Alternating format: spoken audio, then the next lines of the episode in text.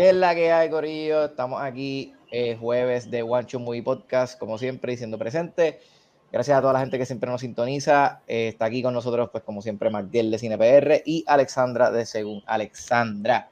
Este jueves venimos duro porque vamos a empezar con una entrevista. Vamos a entrevistar a Celines Toribio, una actriz dominicana que pues, su más reciente producción, ¿verdad? La película que sale es Flow Calle, que está ahora mismo en las salas de cine. Vamos para la entrevista. Y le damos la bienvenida oficialmente a la actriz dominicana Celines Toribio, que sale la película Flow Calle, que está ahora mismo estrenando en cines. Si no la han visto, véanla. Tuvimos la oportunidad de verla y estuvo bien buena. Primero que todo, Celines, gracias por estar aquí con nosotros y de verdad te lo agradezco un montón. ¿Cómo estás? Gracias, chicos. Estoy muy bien.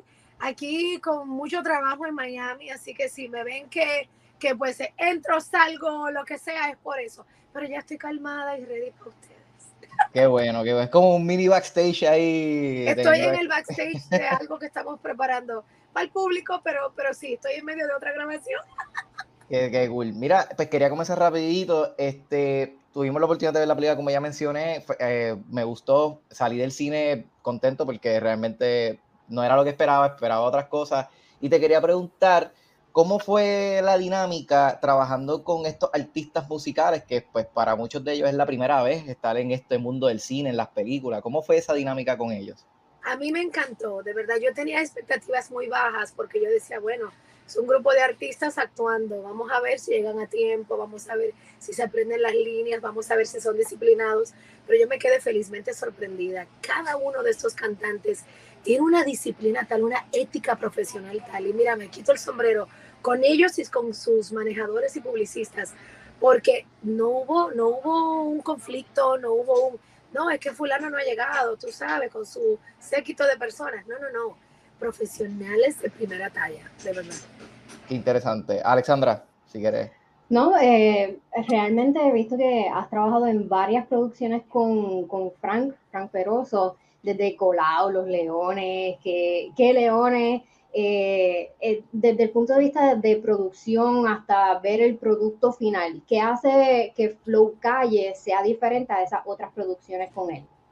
Mira, yo creo, Alexandra, que debe ser el factor música, porque Frank Perozo lo dijo en una entrevista en Puerto Rico, este es su primer drama que él dirige, claro, ha actuado en un montón de películas dramáticas, pero yo creo que el factor música aquí con todo este género urbano, y es una película musical dramática. Tiene un arco dramático, es para toda la familia, pero se van a dar cuenta que la música, él lo dijo, la música es el cerebro de la película y el drama el corazón o viceversa. Yo creo que la diferencia sería esa, que Flow Calle representa una película moderna, yo creo que es la primer gran película de Caribbean a ese nivel, con más de 48 personalidades en cámara. Anteriormente yo he hecho Colao, que León 1, que León 2. No es lo que parece, fui productora asociada y no habíamos tantos talentos así conocidos en cámara, que hay 48. So, si nos vamos a la diferencia, se diferencia en presupuesto, en magnitud de talentos frente a las cámaras, en que es música, drama, música, y en que hay un montón de famosos. Sí, eso fue algo que me gustó mucho de la película, el aspecto de la música en cuestión, a que sí hubo, que le dan mucho énfasis a eso, que en otras, pues, a veces se enfoca en otras áreas, más que en la música, y es la que algo que se apreció mucho. Te quería preguntar, Inés, tuviste la oportunidad de ver la película acá en Puerto Rico, también en la premiere, ¿cómo te sentiste, verdad, con el público en general? Me sentí súper feliz y contenta y conforme, esa es la palabra. La gente salió de ahí diciendo algo que tú acabas de decir, Albert, salió mejor de lo que esperaba, fue mejor de lo que esperaba. Yo no sé si eso es bueno o malo. Yo puedo entender por qué lo están diciendo, porque es que yo sé que el trailer de por sí como que no te enseña bien lo que es la película y por eso fue que dije como que fui pensando que iba a haber una cosa y salí como que ok, esto no era esto, era otra cosa. So, yo creo que fue por ahí la que la gente lo que estaba viendo. Alexandra, ¿tienes otra pregunta? Sí, bueno, aquí leyendo sobre tu trayectoria wow, a largos años, 26 años, y trabajando en esta producción, que mayormente, como dicen, el cerebro es, la música es el cerebro de esta película. Y habiendo trabajado con tantos cantantes de música urbana, ¿no te da la curiosidad de hacer entonces tú lo contrario con tu carrera y aventurarte en la música? Es lo único que te falta, es lo único que te falta, has hecho de todo. Déjame ver, ¿cuáles son las canciones de Karol G? Dime una de Karol G para cantártela en vivo ahora. No sé, Tusa es la única que ahora no Tusa es la que... ¿Cómo es que dice? Mira, que no salió con su... porque un hombre le pagó mal. Es sentimental. Viste, tú no comprarías ni una canción, no bajarías mía, ni una. No, la respuesta es no, de verdad, porque no es lo mío. Me gusta actuar, me gusta producir y soy presentadora, comunicadora. Mi major en la universidad fue comunicación social y mi carrera secundaria fue teatro. Así que no se me da la cantada. Sí, la pasión es estrictamente comunicaciones y actuación. Sí, producción, actuación y comunicación. Esas son mis tres pasiones de la vida. So, si se te daría la oportunidad de actuar o producir un musical más como, pues, o sea, más bailable, más cantado, te enfocaría más en el área de producción. Eso me encantaría. En producir un musical, me encantaría. O sea, ser productora, la que levanta el presupuesto, la que elige el cast, y yo tener un papel ahí también, pero me encantaría ser la cabeza de un musical, porque soy amante de la música y amante de la actuación, pero no para la cantada. Super cool. Mira, te quería preguntar también, ya que la película toca mucho el tema esto de, pues, de ayudar y de ¿verdad? Como todos los obstáculos que ella como nuevo talento se le presentan en su, ¿verdad? Su trayectoria. ¿Tienes algún consejo para específicamente para las actrices o actores que están comenzando? No sé si en la misma película que tuviste la oportunidad de trabajar con estos nuevos talentos, pues también se dieron esa dinámica de mira, ¿cómo hago esto? ¿Lo hice bien? ¿No lo hice bien? Mira, mi consejo sería primero eso, que se capaciten, porque es como que yo ahora mismo quiero ser cantante. Tengo 47 años, chicos. Yo puedo ser la mamá de ustedes dos juntos. Yo como que ahora mismo quisiera ser cantante, y que van a decir los que ya tienen larga trayectoria. Imagínate un Daddy Yankee diciendo, ¿y esta? Que ahora me va a venir a Daddy Yankee, el Daddy, a hablarme de música. No puedo. Entonces, a menos que yo no me capacite y aprenda esto, ahí ya me van a tomar con respeto, ¿me entiendes? Si tú me dices a mí qué consejo le puedo dar a la juventud, es que se capaciten en cualquiera que sea su pasión, que no lo tomen a juego, que esto no se hace por farándula, se hace por vocación. Entonces, primero que se capaciten y luego que no sean perfeccionistas a la hora de ejercer y demostrar esa capacitación, esa cualidad. Porque cometemos mucho el error de que hasta que yo no tenga todo el estudio montado, hasta que yo no tenga todas las luces, hasta que yo no tenga los $5 millones para hacer la película, no me voy a lanzar a hacerla. Entonces es malo, porque nos tardará muchos años en llegar a recaudar todo para estar listos y perfectos para lanzar el proyecto. Y siempre se va a meter algo en la vida. La vida se mete solita en el medio, ella sola. Entonces esas dos cosas, capacítense y no sean perfeccionistas a la hora de lanzarse en un proyecto. Interesante. Exacto, láncense ya. Me encanta. Bueno, como ya mencionamos, desde animadora, actriz, te has destacado increíblemente llevando el nombre de la República Dominicana en muy alto y aún más allá, hasta fundadora de Esencia Film, ¿cierto? Y produciste la película de María Montez. En los inicios de tu carrera, te pregunto, ¿pensaste que en algún momento, así como María Montez fue para ti, pensaste que ibas a ser como que la nueva María Montez de una nueva generación? Porque has siempre mucha juventud. Sí, siempre lo soñé. Yo me mudé a Los Ángeles a estudiar actuación y yo no conocía a nadie. Yo no tenía un padrino, yo no tenía un manager, un agent, nada.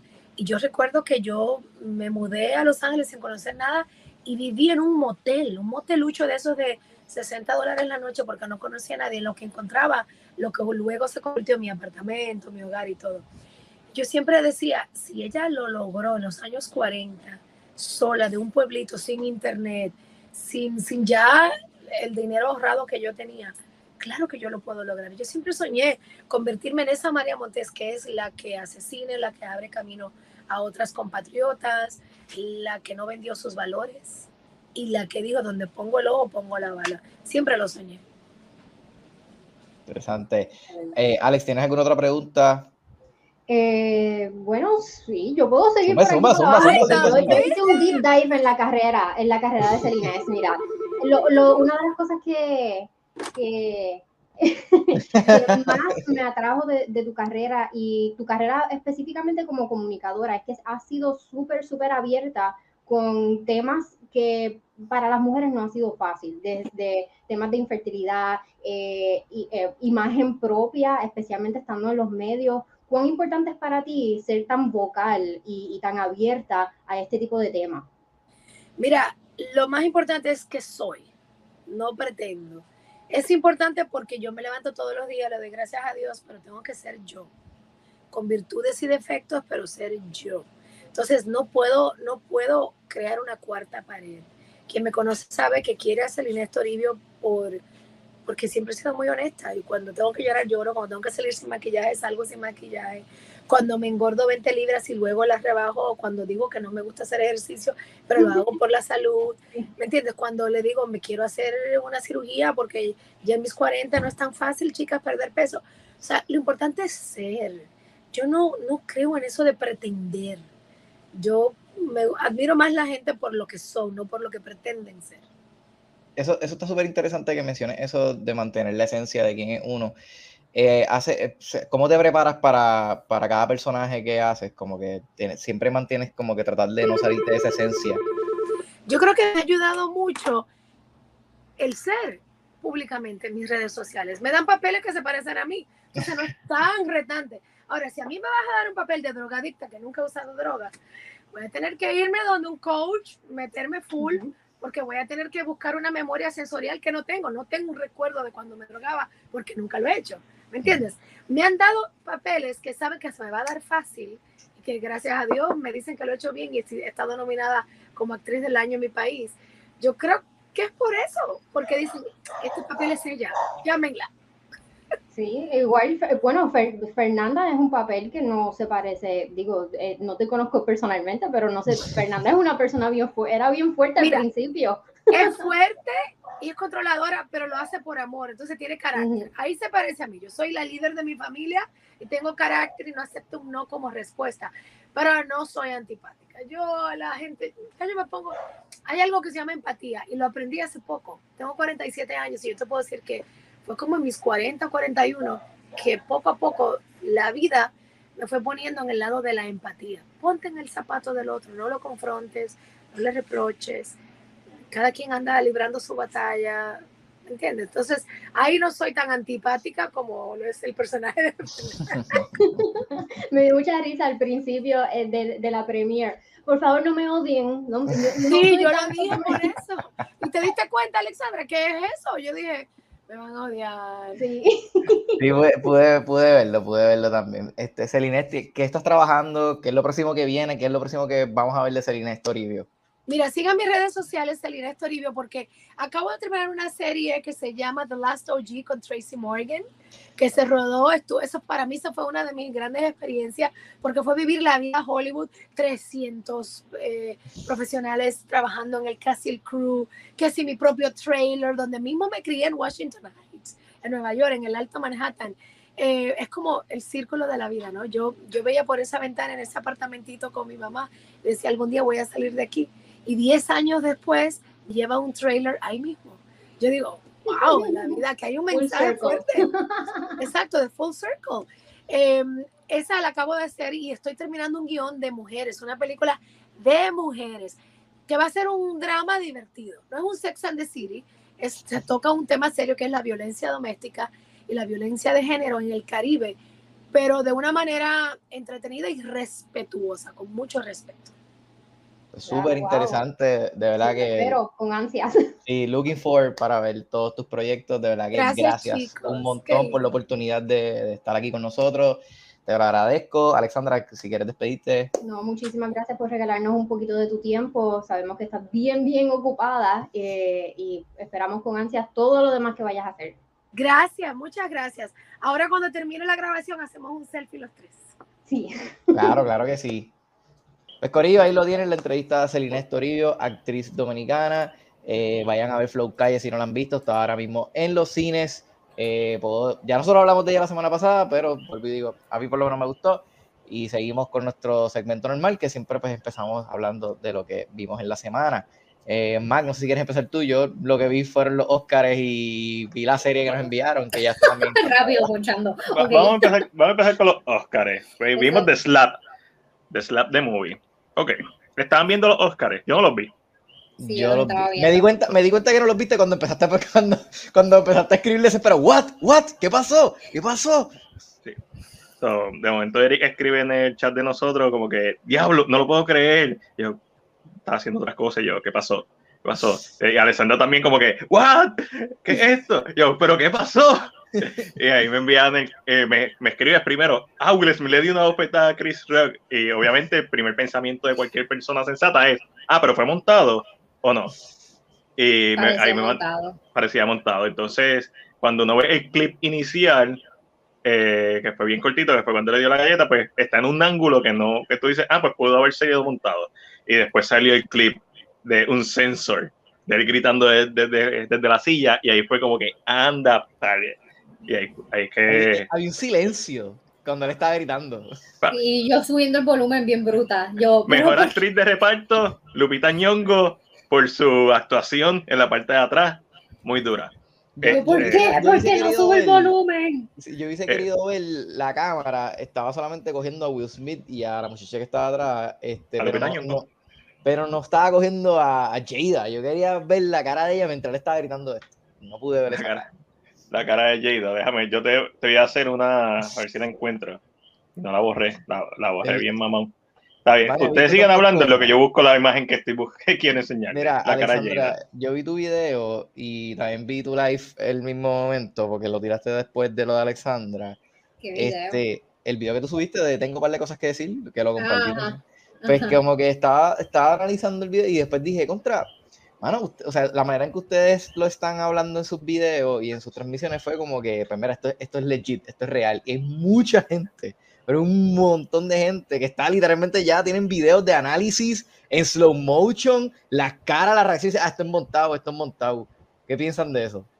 Eso es gente que nunca ha cogido una galleta en su vida. Eso es todo, eso es lo que pienso. ¿Sabes por qué? ¿Qué persona? ¿Sabes? Ya hoy es martes, hoy es jueves, entre comillas, pero hoy es martes realmente.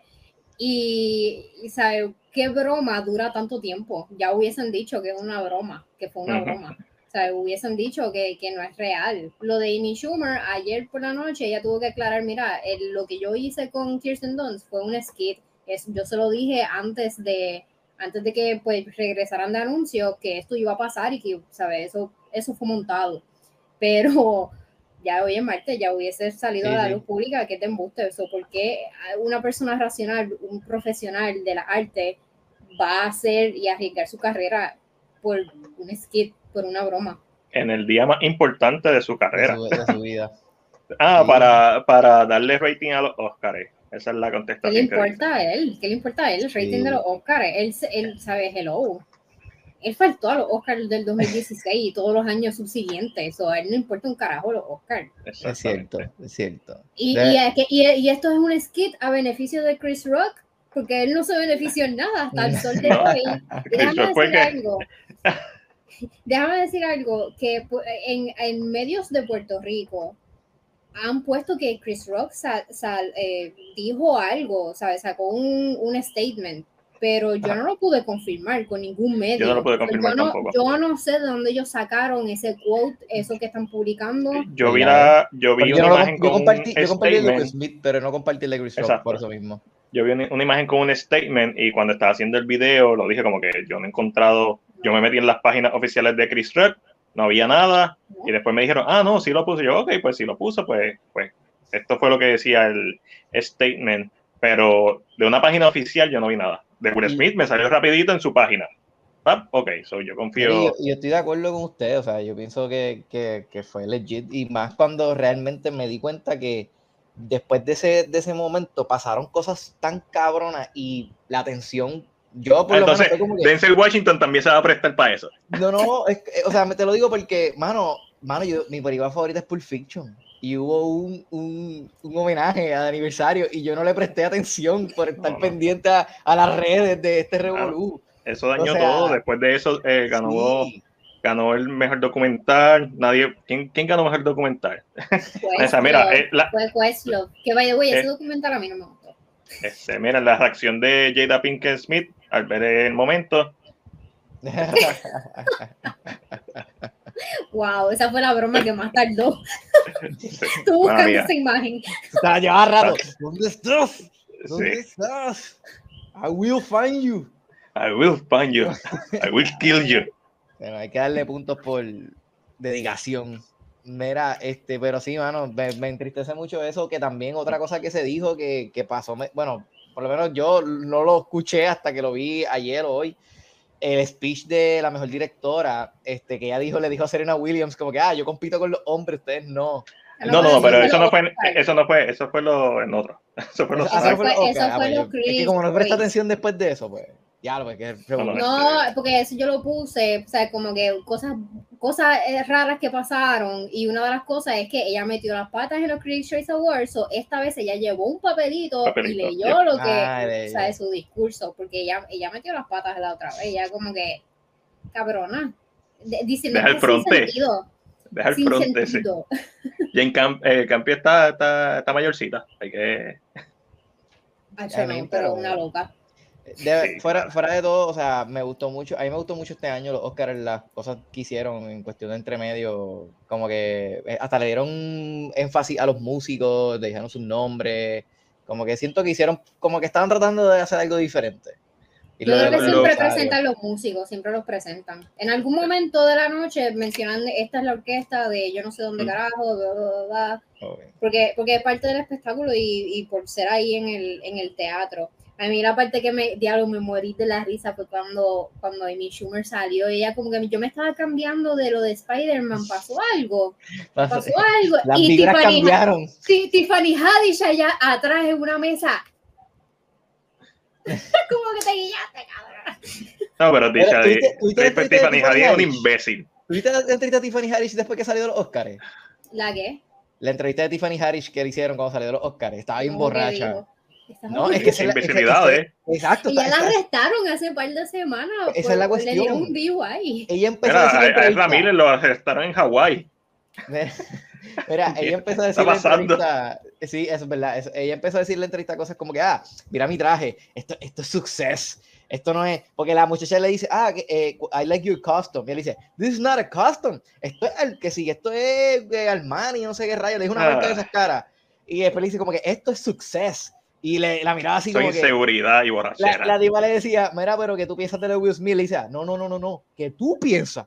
Ella decía, que tú piensas. Yo creo saber que tú piensas, le decía. Y yo decía, ¿qué carajo está haciendo esta mujer? ¿Dónde fue esto? ¿Para el party de Vanity Fair? Sí, como que cuando yo no sé, pero hay una muchacha de traje amarillo, que no me acuerdo en verdad el traje que tenía puesto, pero ella estaba como que es que ella le hizo entrevista, vi muchas entrevistas de ella misma. O sea, como que a John Leguizano, a todos los que estaban saliendo por ahí.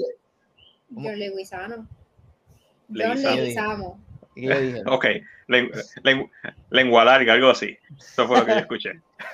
Anyway, ese tipo dijo que él apoya, que como que él decía que Will Smith, eso estuvo bien mal. O sea, le estaba tirando la mala a Will Smith, bien nasty, la entrevista. Pero es que hasta William Richards. Es que estuvo mal, ¿qué tú vas a decir? Pues, hay que entenderlo. No, estuvo mal. ¿Tú crees que no me digas que tú estás defendiendo a Will Smith? No, yo no lo defiendo, simplemente, o sea, es como que cuando te escuchas el speech, trató de disfrazar todo lo que pasó con el speech. Lo romantizó, eso es todo, exacto, y la gente débil de mente, se lo cree, pero exacto. Que del 1 al 10, ¿qué tan correcto está Will Smith? No. Ahí está. Ya, eso está épico. Eso me encantó. Y vamos a poner eso en un daily basis. Pero, exacto. Mira, a menos que quieran seguir hablando del slap de Will Smith, obviamente él se disculpó con la academia durante el speech y luego el día de ayer pues puso un comunicado, ¿verdad?, disculpándose también con Chris Rock. PDD creo que dijo que ellos se reconciliaron backstage. No me importa. Will Smith debe tener consecuencias por esto. Pero claro, consecuencias. Claro. ¿Qué consecuencias que lo expulsen de la, de los miembros de la academia? Viéndolo objetivamente, eso realmente, como Alexandra acaba de decir. Sí, porque ellos tienen unos reglamentos y unas normas y la violencia. No. Pero Alexandra dijo, pero Alexandra, tú dijiste, a él no le importa un carajo, eso si lo sacan, no le va a importar. Yo no dije eso. No. ¿Qué video tuviste? No, tú dijiste, ahora mismo, digo yo en el podcast, ahora mismo mientras hablando, tú dijiste que él no fue en el 2016, que pues, como que él no le importaba, que él no quería, que él no iba a ganar nada con los Oscars. Él estaba haciendo un statement en el 2016, tratando de hacer impulsar un cambio positivo, porque para ese tiempo habían como 6,000 miembros de la academia, todos eran hombres viejos, blancos. 60 años plus, blancos. Y eso fue lo que impulsó el movimiento #OscarsSoWhite. Uh-huh. So, no es que no le importe la academia, eso es el honor más grande que puede recibir un actor, un artista, un cineasta. Pero o sea, no es que lo va a tirar todo a la basura. Es un Oscar, sigue siendo un Oscar. Uh-huh. Y él lleva años tratando de buscar ese Oscar con Ali, con The Pursuit of Happiness, hasta con Seven Pound, con Cushion, que no lo nominaron, y ahora que lo nominan. ¿Cómo realmente le afecta a él en su carrera que lo saquen de la academia? Es lo que es mi pregunta. Ego y vergüenza. No, ¿sabes? Todo es como todo es simbólico. Acuérdate, ahora mismo hay como 9,000, 10,000 miembros de esta academia. No todos son actores, no todos son directores. Estamos hablando de gente que pone chavos en películas, ¿sabes? Si esta gente la coge con Will Smith, nadie va a querer trabajar con él. ¿Quién va a invertir en las películas de él? Él está poniendo en riesgo su carrera, literalmente. Él puede perder millones. Puede que ni lo veamos en ninguna película, a menos que sea autofinanciada. Hayan leyendas. Esto tiene una red. Sí, y si no quieren hacer esa película ahora. Sí, porque entonces manchaste tu reputación, la imagen es toda en Hollywood. Y un tipo como Will Smith, que lleva 30 años de su vida montando su imagen desde que salió de Philly rapeando sin hablar malo, es ridículo que haya hecho esto. Es tan ridículo. Él tumbó toda su imagen en una noche. No es que va a tener consecuencias a largo plazo, a lo mejor no las tiene. Whoopi Goldberg dijo que quizás lo suspenden, pero que no cree que le quiten el Oscar. Yo no creo que le quiten el Oscar. No le van a quitar el Oscar, sí, como dije en mi video. O sea, Roman Polanski tiene su Oscar. Harvey Weinstein, él tiene su Oscar. No se lo van a quitar. Expulsarlo, no creo que vayan tan lejos, pero sí suspenderlo por un par de años. Por algunos años, 2 o 3 años. Sí, que él diga, hago 2 películas y ya. Hay una foto corriendo por ahí de unos charts, como que de ¿sabes qué puede hacer series? También. De que siga haciendo documentales de esto, viajando por el mundo. No sé si vieron ese chart, que es como que el viewership de los Oscars hasta que pasó el slap, como que la gráfica subió bien exagerado, pero yo no sé si eso es real. No lo he visto, pero no sé si es real. Según reportó The Hollywood Reporter ayer, ellos iniciaron la transmisión con unos 10 millones de televidentes y después en la última hora subió como a 15 millones, 16 millones. Ya. Yeah. Y eso sin contar, eso era como que un número preliminar. Pues esto fue montado entonces. Esto fue montado, tranquila. Fríamente calculado. Pero fuera de todo, o sea, esto se llevó obviamente la atención, pero pasaron cosas importantes y Cobra se llevó mejor película y eso estuvo súper. Sí, mejor actor también. Hubieron un par de nominaciones chéveres, el reencuentro de The Godfather. Que también fue épico, que Al Pacino casi no podía caminar, pero... Al Pacino está bien jodido. Sí, y tiene casi la misma edad de Robert De Niro. Lo tuve que buscar y todo, pero es que cuando ellos se hicieron The Godfather, ellos tenían más o menos la misma edad. Ok, tú sabes, en Scarface, cuando él sepa, eso era de verdad, eso no fue un doble de acción, eso fue ahí, live action, real. ¿Alguna de las que ganó que le sorprendiera? Encanto. No me sorprendió. A mí me sorprendió Encanto, entiendo, ¿verdad? La campaña... ¿No te hizo Disney? No, es que ¿sabes por qué? Tú pusiste tu story y decías mixed feelings, como que... Bueno, porque a mí me gusta mucho Encanto, a mí me gustó. Yo quería que ganara Mitchell and the Machines por Guillermo y eso, pero no me sorprende que haya ganado Encanto. ¿No te sorprende que Bruguita no haya ganado? Yo sabía que iba a ganar la de... Esa me dolió. Bruguita, ¿cuál fue la que ganó? La de... No Time to Die. No Time to Die. Pero usualmente las de James Bond usualmente son las que ganan, porque yo me acuerdo que también la de Skyfall ganó. No, perdón, la de... Había otra que... La que estaba después. Skyfall. No, Skyfall ganó, la que estaba después ganó también, que era Raining algo. Spectre, yo creo que era Spectre. También ganó. Esa casa estaba bien demente. Lo que... Yo hubiera preferido que ganara cualquiera menos No Time to Die. No es que está mala, y en el contexto de la película a mí me gusta mucho cómo utilizaron la canción, pero para mí la canción necesita la película y no se vale por sí sola, mientras que Dos Oruguitas y otras canciones, la de King Richard, como que se valen por sí solas y elevan la película. Y no sé, a mí no me gustó que Doom ganara mejor edición. Mano, Doom ganó, ¿cuánto se llevó? ¿11? 6, 6. No, se llevó 7, se llevó 7. Se llevó 7. Se llevó 7. Se llevó todos los técnicos, que eso todos se entendía. Pero mejor edición. Okay. Es que no me acuerdo quién más estaba ahí. Don't Look Up, Ian Park, papá. Sí, Ian no me acuerdo quién se lo di. O sea, yo creo que yo no la pegué. No sé, no me recuerdo. Alex. Habla. Moon Knight 2, los primeros 4 episodios. ¿Qué tal? Angelo me preguntó esta mañana, de verdad te gustó tanto, qué sé yo. Y yo le dije, mira, yo te voy a ser bien sincera. Para mí es la mejor serie del MCU. Para mí. Pero ¿te gustó más que WandaVision? Sí, me gustó más que WandaVision. O sea, me tuvo engaged todo el tiempo. Todo el tiempo estaba loca por ver el próximo episodio. Y Oscar Isaac se la come. O sea, ¿tú de verdad crees que este hombre es dos personas completamente distintas? Tiene un poco de Deadpool, te pregunto. Por las personalidades múltiples. Lo que pasa es que eso no se ve tanto en las películas, en los cómics, que Deadpool tiene muchas personalidades y muchas voces hablándole. No sentí eso. ¿Sabes lo que sí sentí un poquito? Fue Venom. Y al principio como que me encojoné. Yo, esto es también otra mierda más de Venom. La misma mierda otra vez. Y al principio me encojoné un poco, pero después se va con el desenlace, como que se va amortiguando eso y tú te olvidas, lo perdí. Te dan los primeros 4 episodios y tú tienes que esperar ahora 4 semanas para ver los otros 2 episodios. Bien cabrón. Eso es como un win. Como que ganaste porque viste los primeros 4, pero ahora como que no.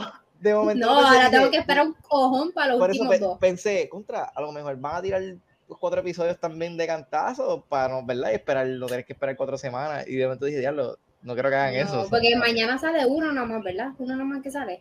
Me imagino. Sale mañana. Ok, estamos ready. El primero sale mañana, creo que uno. Se guillarían si sacan otro. Ojalá. Si sacan son 6 nada más, ¿verdad? Son 6 nada más para hacer. Sí, son 6 nada más. Ay, pero está bien buena, me la disfruté un montón, pero nuevamente yo no soy fan del MCU, no esperen. Y si a mí me gustó, es porque no puedes esperar que la misma mierda de siempre. Porque sabes que eso es lo más que me encojona. ¿Y qué tal está Ethan Hawke en la serie? Para mí Ethan Hawke es uno de estos actores que... Hay un psycho. Infravalorado y una bestia. Un psycho totalmente, sí. Nice. Él es un psycho. Él hace de un psycho como un líder de un culto, algo así. Ok. De esos que tú odias. Sí, que amas odiar o que odias. Odias. O sea, dices que el personaje te hace como que...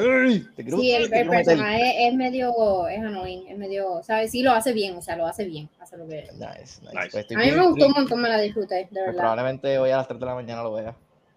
Diablo. No, papá. No es para tanto. Mañana lo veo. Hago la reacción, la reseña.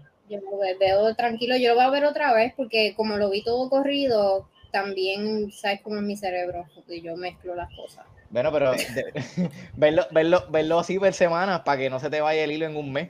Lo voy a dar otro refresh. Pero a mí me gusta un montón. ¿Sabes? Pero nuevamente, yo estoy completamente y totalmente enamorada de Oscar Isaac, pues puede que yo no sea objetiva.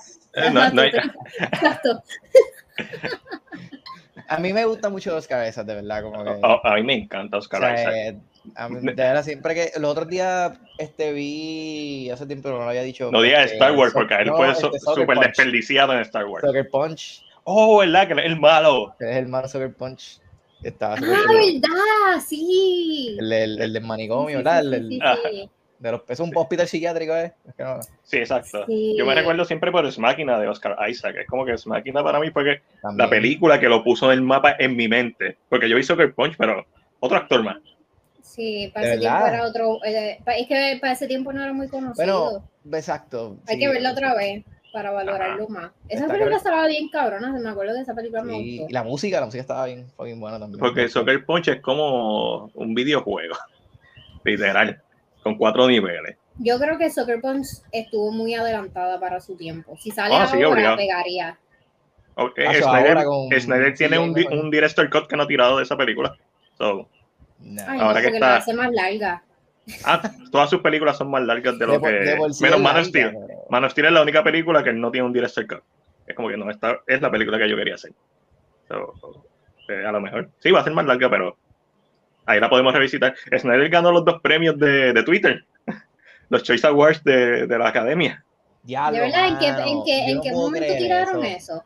Sí, eso lo tiraron o antes, no sé, porque no los vi, pero en los clips que vi fue como que antes de irse para comerciales o cuando estaban llegando de comerciales. Exacto. Dude, eso te enseña a ti el poder del movimiento de fucking Twitter.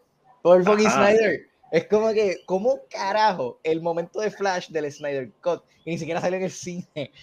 Le ganó a Spider-Man y a Avengers Assemble, cabrón. La gente votó al garete, cabrón. ¿Cómo que al garete? ¿Por qué? Pues un movimiento organizado. Eso, no, Acho, no, loco, eso papi, es real. ¿Qué tú querías que ganara Spider-Man? No, Spider-Man está... Avengers se lo debió haber ganado. El Assemble, pero... Mano, el momento que se lo debió ganar, vamos a ser sinceros, fue cuando Captain cogió el Mjolnir. Ese es el momento más cabrón de todo el ensillo. Definitivo.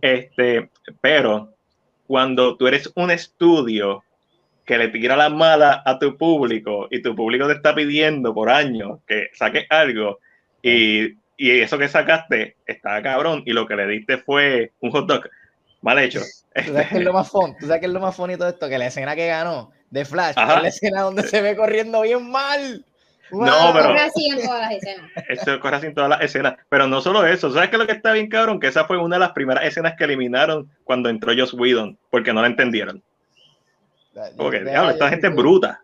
Yo soy sorprendido, ¿verdad? Estoy bien sorprendido con eso. Yo no. Yo dije, pues ni modo, esos son los fans. ¿Sabes de que yo estoy sorprendido? De que Cinderella de Sony hubiera quedado segundo lugar. Loco, pero le ganó a Matrix, que estaba ahí también.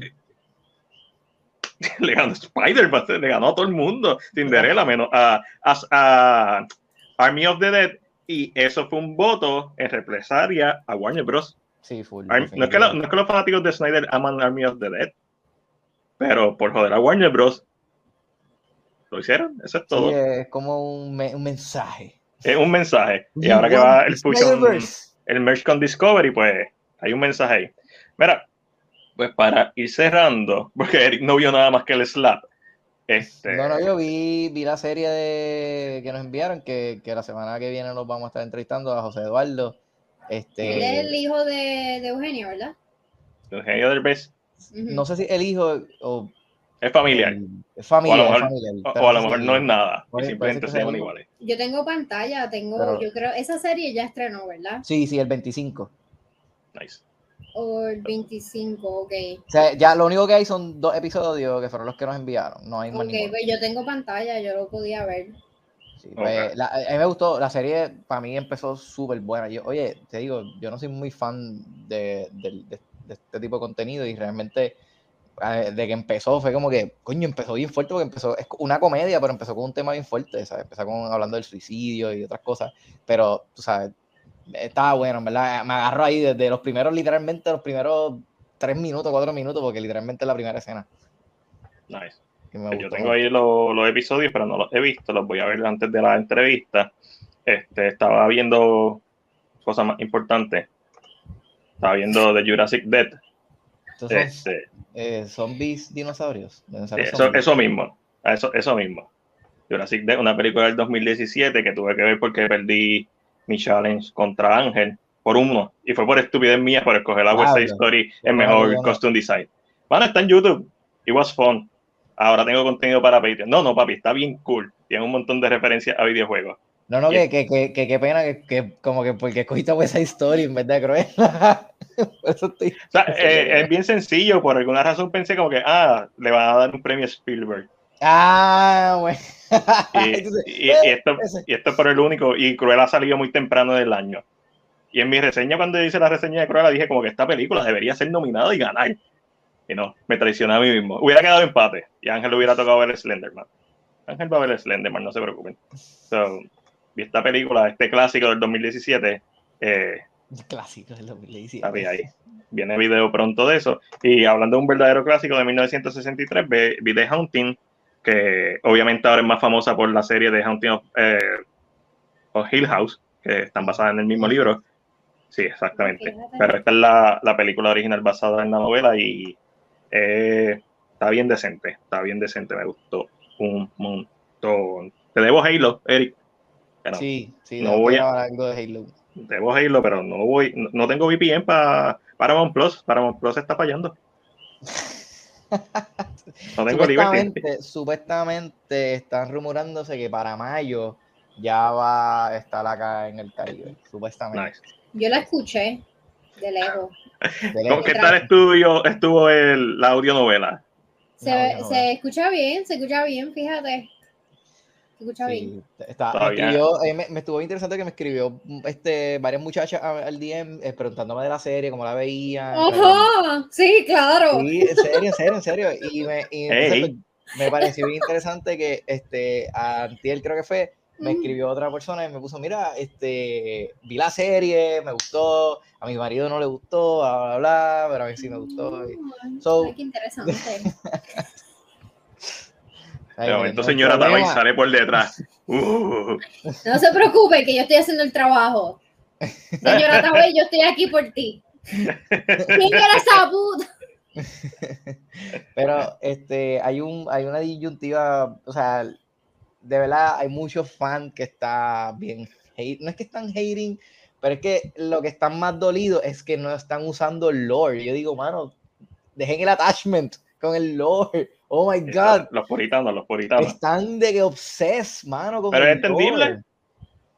Loco, yo amo Halo. O sea, es mi juego favorito y me encanta, pero yo no estoy tan attached del La pregunta es, ¿lo amas tanto que cualquier mierda que te presenten también lo vas a amar? No, esa es la pregunta. No, porque mira, esa es la pregunta. Ya han hecho cosas de Halo. Oye, ya han hecho live actions de Halo. Exacto. Y siempre hay cosas y hay cosas, pero en esta en particular yo le estoy dando el break y la verdad es que el CGI no es, hay unas partes que el CGI no es el mejor, pero es que, o sea, realmente pues, Timón, fuck it. Al Incógnito le gustó mucho, pero él nunca jugó Halo, so, pues. Mira, okay. Y como te digo que el CGI es malo, es porque hay una parte, mano, que él está usando un rifle y él lo va a tirar para el lado y, mano, yo no sé cuál fue el de la idea. Pero el rifle cuando él lo está disparando es real, o sea, es un rifle... Ay, me dijo eso, que quedó bien gaming. Por eso, pero cuando lo tiran, yo no sé, parece que no lo quisieron grabar de verdad, y hicieron el efecto de la pistola rodando, dando vuelta en el piso, CGI, loco, se ve horrible esa pistola. Fue como que... Entonces lo mismo con los Elites, hay veces que se ven raros, y otras veces que ves como que, bueno, se ve bien. Cuando están bien de cerca, los detalles se ven bien, pero es como está como de lejos a distancia, que se ven como raros los movimientos. Sí, el blur quizás. Pero pues, eso fue lo que vimos esta semana, teniendo en cuenta que es martes. ¿Qué día es jueves? Es jueves. Corillo, martes, jueves, estamos presente, pasado, futuro. Esa es la cuestión de esto. A lo mejor estamos en el futuro y vinimos al pasado y tú no lo sabes. Me voy en el rapid. No, Eric, no, eso no. Pues vámonos. Se acabó el episodio. Ya se nos acabó el tiempo. So, Corillo, saben que siempre, gracias.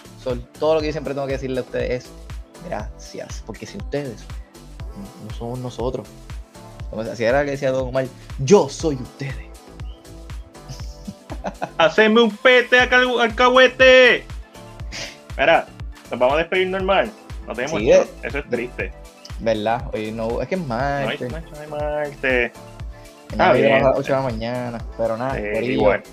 Saben que puedes conseguir en todas las redes como Atavi TV, los miércoles y los viernes en la X y los jueves en Mega News.